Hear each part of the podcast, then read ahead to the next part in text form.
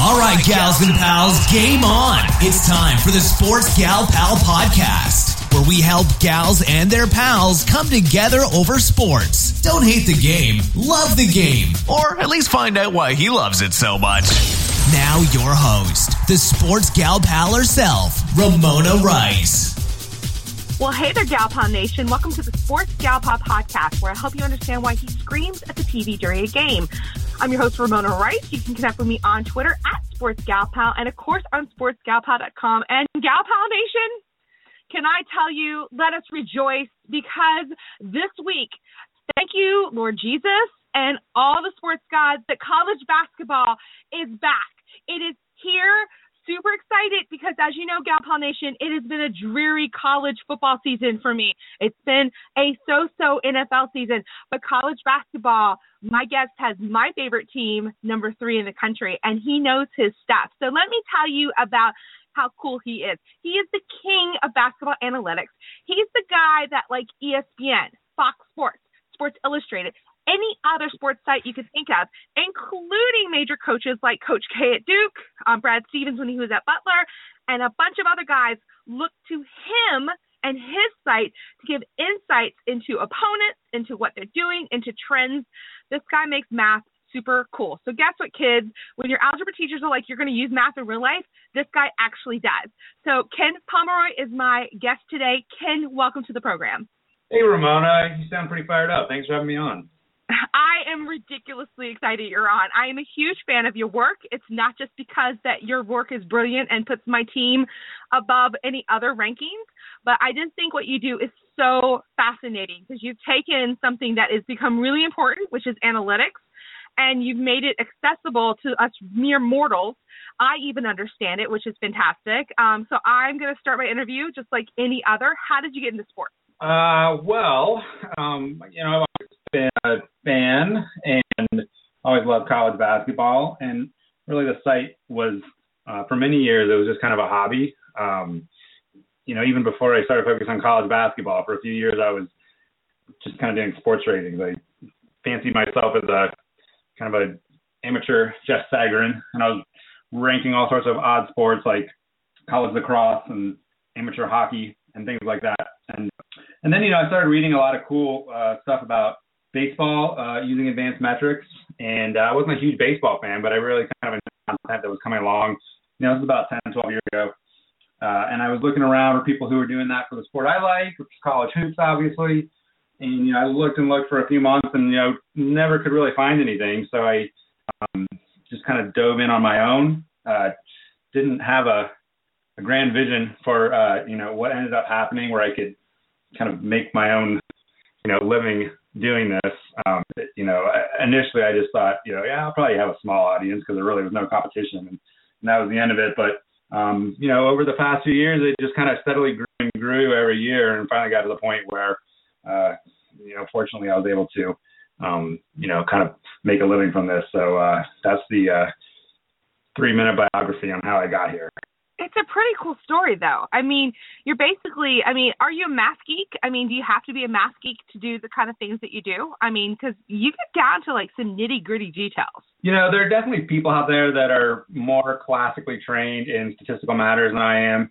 Uh, I enjoy math. You know, I when I took the SATs, I you know I rocked the math portion and I kind of bombed the verbal portion. Uh, you know, I'd rather do you know write code than read a book. Um, so you know, I generally lean towards that area. Um, but you know, to under to understand it, to grasp the concepts. I mean, if you grasp basic basketball statistics, I don't think most of the stuff we're talking about cite uh, is not too far beyond that. We're still talking about things that are largely percentages or averages of something. They're pretty basic. It's just a matter of knowing, uh, you know, what those stats mean and kind of like what's normal and what's good in those stats. But uh, you don't need a, an advanced math degree to understand it. It's true, and I do appreciate that because I do not have an advanced math degree. I have a social science degree, um, so I do understand statistics and you know how to use them a lot because you do like various studies and you have to study things, but nothing like this. And I mean, it's not just journalists that use this, but you know, I was reading as I was preparing for the interview, you know, coaches have used this so much so that you were actually invited to um, speak with Coach K on his radio show once, which I think is awesome. Though I don't like him because obviously I'm a UVA girl. um, but let, let's be real. Um, um, but I do respect him as a coach, um, despite where he coaches. Um, but I mean, I think it's awesome. Yeah, I mean, uh, you know, I'll be honest, I'm not the big Coach K fan either, but uh, the fact that he had me on, me, on his uh, show uh, definitely has, uh, softened my stance towards him. Uh, has to be a pretty decent guy if he's willing to do that. Um, but yeah, I mean, ultimately, you know, that's what that's how things kind of took off. Really, is that um, coaches, I think, gave my work a lot of credibility. You know, especially, you know, I had kind of the odd media person express interest and kind of give my site a mention. But you know, of course, there's always going to be people out there that uh, are skeptical of, of the value. But you know, when like beat reporters would go to their you know, coaches' press conferences and the coach would be talking my name, well, then they kind of, was, you know, the onus was on them to kind of do a little research and figure out what the guy was talking about, and and that really helped out a lot. So um, um, certainly, I, I owe coaches a tremendous um, uh, amount of uh, gratitude for for helping me out and getting to to where I am right now. Yeah. So again, you were kind of this. You were a meteorologist in Utah, and you just created this site. Or were you in Utah yet, or were you still in school? Like, when did it actually start? You know, I think in Montana when the really uh, the initial parts of the site um, started coming together. Uh, but I was a meteorologist, and that was you know part of the reason too. Like I was just you know kind of this career as a meteorologist, I was very excited about and happy with, and it was a lot of fun. And so I never really. That was part of the reason why initially, you know, there wasn't this like grand vision to to uh, you know make this my uh, my living. It was uh, you know just a kind of a fun hobby that I I did my spare time. You know, it's funny looking back on it because there'd be times where like I would you know go visit my parents over the holidays, and I wouldn't you know I wouldn't have a laptop. I wouldn't take my computer with me, and the site just wouldn't update for like a week, you know, and uh, that would kind of be unthinkable now. But back then, it kind of gives you an idea of how small my audience was, or, and you know, just kind of how primitive things were in the uh, in the analytics world. That you know, you could go a week without updating the site, and there'd be a little bit of grumbling, but uh, you know, for the most part, people just dealt with it. And now you'll have like crazy people like me going, "What? What in the world Ken? Like, where are our stats?" Like we would probably is this still one guy show or do you have people helping you? No, it's mostly just me. Um, you know, there there are apps out there that have my my uh, data on them as part of my subscription, and uh, you know I've had third parties uh, develop those apps for me. But as far as the web goes, it's it's mostly just me. Yeah, now you know, I mean the site quite updating in real time, but pretty close. I mean, it doesn't wait till the end of the night anymore to update all the stats. You know, it updates it as, as innovation and box scores come in. And, you know, you see comments on Twitter from people when the site's sometimes a little bit slow to, to get that information. You know, they're kind of grumbling about where's the where's the information. I mean, people actually take it pretty well, but it's definitely um, quite a bit different than when I first started out. All right, let's talk about the um, status that you've got right now. So your top five, according to your, um, you know, for the overall, you got Duke number one, Kentucky number two, Virginia number three. Um, you can tell my bias. Number four, Kansas, and then five, Villanova. I mean, those are all classic um, schools. Like, really, I'm looking at your top 10. No surprises. Um, Arizona, North Carolina, Gonzaga, Wisconsin, and then Baylor. Um, you know, have you ever like do you look at like the beginning season like now and then when it gets to the end of like regular season because once again to the you know tournament time that gets a little funky. You know how how good are you at really predicting you know the teams? Or is it just kind of like it just depends on injury it depends on who plays what? I mean is it sometimes really a wide scale or do you are you pretty spot on?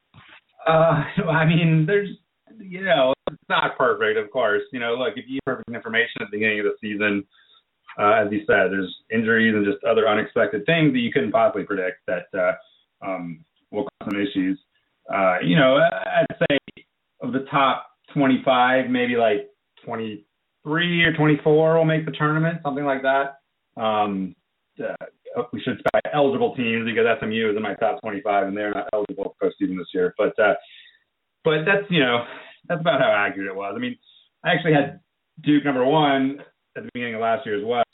Um, obviously, they won the national title. That's not uh, to say that not patting myself on the back, but you know, for the most part, your national title team is. It'd be pretty funny if, if the team that won the national title came from say outside the top 20, or if you had, you know, a one seed come from outside the top 20. Even that, you know, that might happen like once every three or four years, but um, for the most part, I mean, the rankings are not perfect, but they do give you a pretty good idea of kind of the general area, you know, for each of these teams. I mean, is Duke really the best team in the country right now? I mean, I, who knows? But you know, it'd be pretty unthinkable to say they're not one of the seven or eight best teams right now. So uh, that's kind of how I think the preseason rankings should be. Great, and you know, a lot of teams, a lot of um, you know, the analysts that are using their guts, and they'll use like basis on you know, again, because this show is all about teaching kind of non-sports fans about sports. So typically, what happens, at least how I understand it, with with rankings and when with reporters and coaches and everybody ranking them, is that with preseason they'll look at who's returning, they'll look at strength of schedule. Um, there is some bias to coaching in different programs. So right now, the majority of preseason rankings have like North Carolina or Maryland number one which I, I, don't understand, particularly as North Carolina is facing without Marcus Paige for the next uh, couple weeks. And then, um, but they they kind of match your top ten. I mean, I'm looking at it going, there's nothing really surprising there. Um, you know, and again, you do have that one off. Like again, no one was expecting, including myself, though I enjoyed it. Um, Virginia being like ranked number one in the NCAA tournament. Like no one was expecting that. That if you had told me that earlier that season, I would have been like, "You're crazy." Um, so it does happen, and then you got runs like VCU a couple years ago, or even um, you know Davidson. No one no one expected those kind of things to happen. So you know th- we do get these kind of one-offs, but you know, is it something where has has any team like really just kind of just like surprised you with play or just kind of come out of the blue and you're like whoa wasn't totally expecting that and do you have to like adjust anything for them or is it just the computer tells you what's going to happen? Uh i mean the computer doesn't really tell you what's going to happen but it does give you i think the idea is it gives you an idea of what should happen uh so you, you know you can get a feel for you know how big an upset was this particular game, or or you know was it an upset? I mean, it, the computer at least allows you to get away from I think uh, you know the narratives that, that the media floats out there, which sometimes aren't based on very good analysis. Um, and so you know when you have cases like VCU making the Final Four, um, you know that was a, a pretty incredible run they they really could have easily not even been chosen for the tournament, um, and you know my numbers would have backed it up. I mean, they weren't clearly one of the say 40 best teams in the country at the time the tournament began, but they uh, played very well in the tournament and uh, you know won games in a row and got to the Final Four. And um, you know I think that's the proper use of, of kind of these objective systems is being able to quantify, hey, how unlikely is it that this team wins? Um, and it also I think can give you an appreciation for the variability of of a team's play, uh, which is you know kind of what the excitement of the sport is is founded on. I mean, a team that's ranked say 50th in the country, they can play like the, you know, even the 10th best team in the country on white. You know, maybe they can play like the 20th best team in the country, you know, three or four nights in a row. And if they, you know, happen to encounter an opposing team or two that plays poorly, uh, you know, they can win uh, games, more games in the tournament than you thought.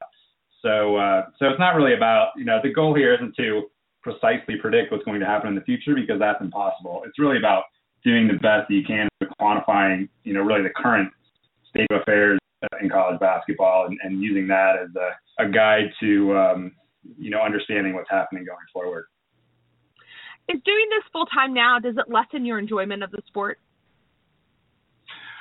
Um, no, I wouldn't say that. I mean, there's definitely, you know, before I went to the subscription model, it was just a wide open free site. Maybe be as diligent in keeping everything, uh, you know, accurate uh, uh, as it could be. You know, I mean, not that I wouldn't keep it accurate, but you know, there would be times. I mean, I you know, I remember I would like manually update the site, you know, every night after the games were done, and so, uh, you know, obviously I had a regular job at the time, so if there was a, you know, game that ended say after midnight, I mean, I wasn't going to stay up after midnight to update the site. I just wait till the next morning when I got up, and and, and then I did it then. And um, now that it's a, a a venture where people are, are paying me money to use it, um, I do feel a greater sense of responsibility to, to update it quicker and, and make sure that you know the pages all work and they're kind of up and running. And so there is a little more administrative overhead uh, involved in the site, which is you know I don't think something that really anybody enjoys doing, but you know it's a pretty small price to pay to be able to essentially you know play around with numbers at my leisure for a living. I mean I'm definitely not going to complain about it. It's uh, completely worth the trade off to be able to do those kind of things and set my own hours and and you know really work on whatever projects I want to. So uh, uh, I wouldn't say in general that my enjoyment has, has really changed all that much. I find it interesting. Um, you went to um, Virginia Tech, which is a rival school of Virginia, so we know this, and we don't need to go into that sort of thing. But they're not known for college basketball. They're starting to get there with the hire of Buzz Williams, and a couple years ago they were pretty decent with Seth Greenberg, and they made a tournament, and they, you know, were consistently at least playing better. How does a guy though, because uh, since I know that school fairly well, how does a guy that goes to pretty much a football school um, wind up still really loving college basketball? Like, how do you maintain that? Because I feel like whenever I talk to friends that are Hokies or just Hokie fans, it's kind of like once football ends, it's like it shuts down. And then they forget that they've got, you know, that they're in the ACC for basketball. And I'm going, you have a really good coach, like a really good coach and a really good shot at getting some great recruits in the next couple of years and building a great program. So how did I mean how did you maintain that, or you just didn't worry about football at all? uh, I mean, it, you know, it's really just my background growing up. I mean, I I like basketball, you know, pretty much for as long as I can remember. It's my favorite sport. So, uh, you know, and I'm also old enough where, you know, when I went to Virginia Tech, we hadn't quite established ourselves as a football school yet. So uh, uh, there was still um, some interest in basketball. We were actually pretty bad at both sports when I was there, but um, but you know, they they have had some some some moments in basketball. I will defend the Seth Greenberg era, even though I know a lot of people nationally probably got tired of him coming on TV around tournament time and complaining about Virginia Tech getting snubbed for the tournament. Um, you know, they had some good teams under his watch, and uh, probably being able to get Buzz Williams to Blacksburg somehow. Um, you'd like to think that you know the team will have some success. I realize, you know, coming from the perspective of of a Virginia fan, uh, years of success is probably a little bit warped, and you know, saying competing for an ACC title is is the only way that uh, we can measure success. But as a humble uh, Virginia Tech fan, we understand, you know, we just we can just get the tournament. That'll be a good start. Um, but you know, overall, it's just my my interest was always in basketball, and I mean, of course, I'm I keep an eye on the football team as well, and I, I watch football time to time. But uh, but I don't know. There's something to be said. I you know I don't know what I would do if I, I went to a, a blood school and, and rooted for a team that you know was a, a top five team year. I think it would get kind of boring. At least if you're a fan of a team like Virginia Tech, you know, you can do anything from, uh, you know, compete for the conference title perhaps once every 10, 15 years to, uh, you know, as we have in recent seasons, um, you know, struggle to win two or three conference games. So it's, it makes it a little bit interesting um, I can tell from um, being a Virginia fan, it's way more fun to be a winner. Um, unless you're facing Michigan State, then it's really sad. Um, so I- am just gonna flat out tell you, I call BS. Right. I'm sorry, it's way more fun. Like it's not boring at all to be 30 and three. I like it. I love boring basketball. Um, I definitely believe in pack line defense. Um, you know, and that's one of the things that I love about your statistics is that you take tempo huge um, that's something I kept seeing as I was doing my research is that people talking about how you use tempo as one of your guide points, and that's become a real kind of debate in college basketball with the now the 30 second shot clock. And how much is that going to change the game? Do you? Uh, you know, I don't know that the, the shot clock will will have a huge impact on it. Um, we'll know pretty soon. I mean, the cool thing I think about college basketball, I mean, the first weekend of the season, we're going to have like 250 games being played, which is a, you know, it's like three NBA seasons for one team. So, uh, you know, immediately we're going to have a pretty good idea of, uh, of the impact uh, that the shot clock will have. Um, obviously, you know, it can evolve over the course of a season, and you know, I'm sure there will be ways that it will do that. But if we don't see, a, you know, bump in scoring uh, this first weekend, you know, we can be fairly certain that the, the impact of the shot clock is uh, amazingly small. Um, I, I do think uh, we will see scoring get bumped up, though, you know, somewhat significantly three or four points a game maybe this season. Um, so I think it'll push things in the right direction. Uh, it's you know, it's really interesting to me, like, you know, you look at the NBA and kind of what they did, you know, they faced a similar crisis, but it was 20 years ago. I mean, the college game literally is like 20 years behind the NBA, seemingly in, in every innovation. And, you know, apparently, you know, a serious effort now, you know, we thought two years ago maybe it was a serious effort kind of, uh, you know, improve uh, the way the game was called and, increase uh, scoring in the game. And uh, only that effort uh, died an, unfortunate death. But um, apparently, we have another serious effort here, and I think I think it's gonna I think it's gonna help. But um, the, the change won't be you know we're not going to transform the game into the way it was say in the you know mid 70s when teams were regularly scoring 80 and 90 points a game, and the good teams were doing that. You know, it uh, it was a different game then, and I don't think we'll ever get back there, but hopefully we can kind of turn things around and, and have more games that are played in the 80s and 90s. I think that's you know more fun for the casual fan. I, yeah, I I would agree. Despite my you know again Virginia leanings, um, for Gal Nation that doesn't know, Virginia loves to just not let anybody score. If uh, we hold an opponent under 50 points, it was a successful game. Um, that's what Virginia's known for. So whenever you hear me throughout the season, Gal Nation talk about boring basketball, that's what I mean. And, and Virginia's been criticized for it. Um, and I think I'm going to get yelled at by the Wahoos. Um, I think kind of some of it's warranted because, you know, it's great for the regular season that we compete obviously at a high level but then when it comes to tournament time when we need you know to to um shoot it it doesn't seem like it happens. Um, i'm curious too the um hashtag shooters club it's something that you've been writing about lately. Um can you explain it? Yeah. Let me just like circle back to, you know this the slow play thing. I mean it's it's pretty easy to to accept uh you know games in the 50s and 60s when you know you're winning 30 games every season. I mean, if, you're playing winning basketball, it doesn't matter what pace you're playing at. But you know, for the rest of the country, uh, you know, if you're if you're you know you have a winning season here and there, but you're not consistently winning 30 games, um, you know, it's just not as exciting to watch games that are 60 to 55 all the time, especially if you're not college basketball addicts like like you know you and I are. Um, uh, as far as the Shooters Club goes, uh, yes, that was just some little fun tangent I went on this week, um, trying to predict uh, which college basketball players will shoot um, the highest percentage from behind the three point line last year.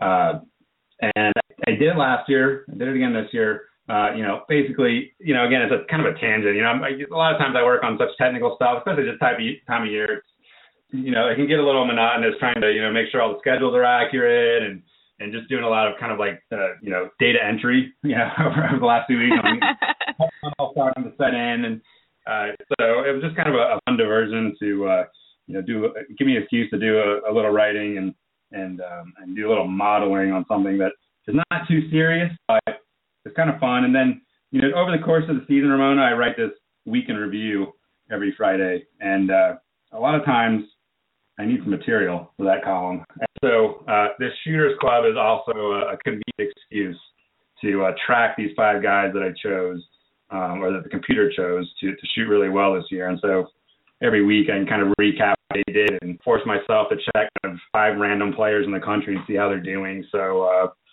so it's not the most serious work, it's not the most groundbreaking work. It's not going to uh, uh, change the course of, of how uh, people think about basketball, but it was just kind of a little fun thing for me to do this week to uh, break up some of the other more uninteresting tasks that I have to involve in. Feel bad for you, but you're paid to, um, and you found a way to make a living um, on your own terms um, by being a geek about college basketball. So um, I don't feel bad for you ever at all because you have the coolest job ever. You like prove that math. Is seriously, that we I should have paid more attention to math classes in high school. I mean, that's exactly what what you, what you've proven, which stinks that you prove you prove all my algebra teachers right that someday you could potentially use all these equations, and you did it. Um, and again, Ken, I want to thank you so much for coming on the podcast. Um, can you tell the um, Nation a little bit about your site and some of the things you offer? Yeah, absolutely. So uh, yeah, you get to my site at kenpom.com, and um, it's just a, a site uh, for you know all things college basketball statistics. It's uh, subscriptions uh, cost 19.95 for 12 months. Gift subscriptions are available for that someone in your life as well. The holiday season coming up, that's always a possibility. You can also follow me on Twitter at Ken Pomeroy. Um, it's been really fun being on your podcast, Ramona. Thanks for having me on. Yeah, and again, Gal Pal Nation, all the links to kenpom.com and Ken Pomeroy on Twitter and hashtag Shooters Club because it's fun to just write that as a hashtag. Will be on my show notes at blogtalkradio.com forward slash sportsgalpal, of course on sportsgalpal.com. And again, I cannot believe that Ken Pomeroy, like seriously, they talk about him on ESPN, Fox Sports, just had a huge column about his analytics. Again, Coach K uses you. Like all these coaches use your site, and it's crazy to me. And he's like, "Sure, I'll come on your podcast." Like, you know, no big deal. And he's such a nice guy. So again, Gal Nation, make sure you check him out. If you do have any college basketball nuts in your household, um, because again, I'm one of those Ken last year my poor husband you know you should feel bad for him. I would tell him like on saturdays i'm like honey we can't do anything. I'm just going to make chicken wings and we're going to stay home and watch all the basketball. And he had to suffer through that. Isn't that awful? I'm a horrible wife I don't know. Sounds like a good plan to me. And and just is. There's nothing better because what else are you gonna do in the winter? Like go outside? No. Um, you know. So again, for all those people who are like, oh, basketball, especially college basketball, college basketball is phenomenal. It's the best sport out there. It's my absolute favorite sport. The fans are crazy. The rivalries are awesome. It doesn't get any better than when like a Duke, UNC go at each other. You know, watch over Ohio State and Michigan this year. They're gonna be really good. Um, it's just absolutely fantastic. If you want deep insights into how your team's doing. And really, honestly, if you want to feel better, to know that science is behind you, unlike the evil folks at ESPN who have Virginia ranked as number five. Um, and Maryland number one. That's wrong, Ken, on so many levels because you have them ranked number 24. I'm perfectly okay with that. Um, definitely make sure to check out his site. And again, Ken, thank you so much for coming on. I know you're super busy getting ready for the season, and I really appreciate it. All right. Thanks much. It was fun, Ramona. Thanks for listening to the Sports Gal Pal podcast. And be sure to check out sportsgalpal.com.